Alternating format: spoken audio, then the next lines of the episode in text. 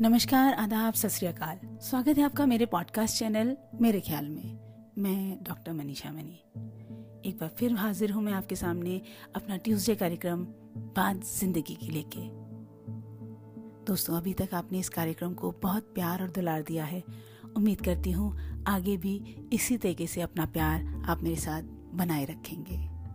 तो शुरू करते हैं अपना कार्यक्रम बात ज़िंदगी की।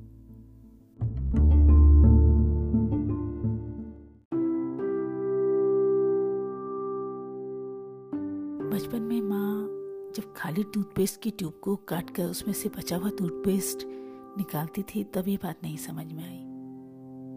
पर आज उसका मतलब समझ में आया कि आप कितने भी खाली हो जाओ, पर कहीं ना कहीं कुछ बचा रह जाएगा। पर उस टूथपेस्ट की ट्यूब को आप कचरे के डिब्बे में फेंक सकते हैं, खुद को नहीं। तो ज़िंदगी खुल के खुद के लीजिए। कौन क्या कहता है, क्या सोचता है, इससे ज़िंदगी आसान नहीं होने वाली।